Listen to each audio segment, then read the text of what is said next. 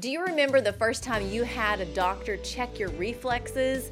You know, they take the little rubber hammer and tap the front of your knee with it. And what happens is nothing short of amazing. How did my leg move without my mind telling it to? I didn't do it. It just moved on its own. Mind blown, right?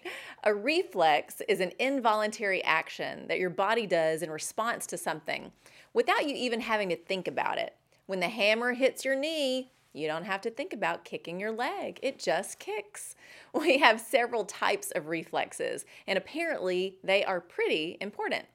A few properties of reflexes are they require stimulation, they are quick, and they are involuntary. The brain never gets involved. Isn't that interesting? It's nerves and muscles working and responding, and when it comes to the knee-jerk reflex, it helps us overall with balance. I love how God designed our bodies, and even in how we see our reflexes work, we can glean a spiritual application to help us find balance in how we respond in those quick knee-jerk reflex-like moments. You know the ones, something hits you just right, and it's like our brains are not in control in that moment, and we respond or react. Often we end up regretting the outcome. Our fast spewed words cut people deep, and at times we put our foot in our mouth. It's never pretty. How we react matters, and unfortunately, we can't use the reflex excuse that our brains aren't involved. Nope. We must own our actions, reactions, words, and responses. Thankfully, the Bible has lots to say about reactions.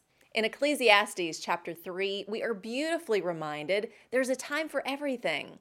King Solomon emphasizes that the greatest wisdom is knowing the seasons of the tongue, when to be silent and when to speak.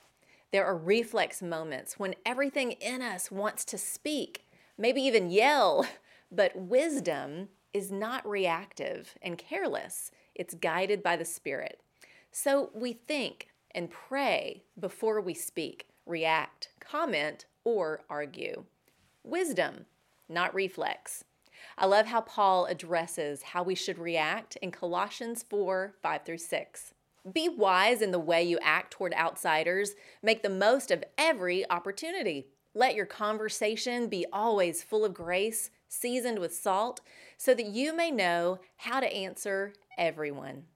Make the most of every opportunity, even the ones you have to bite your tongue.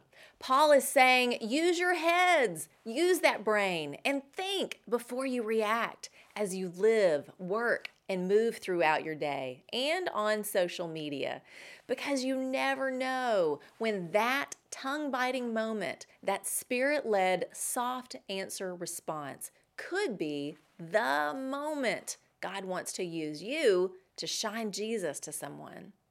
Our conversations and reactions should be full of grace, seasoned with salt, tasteful, and appropriate. That's a wisdom reflex we all need to exercise. That's the truth.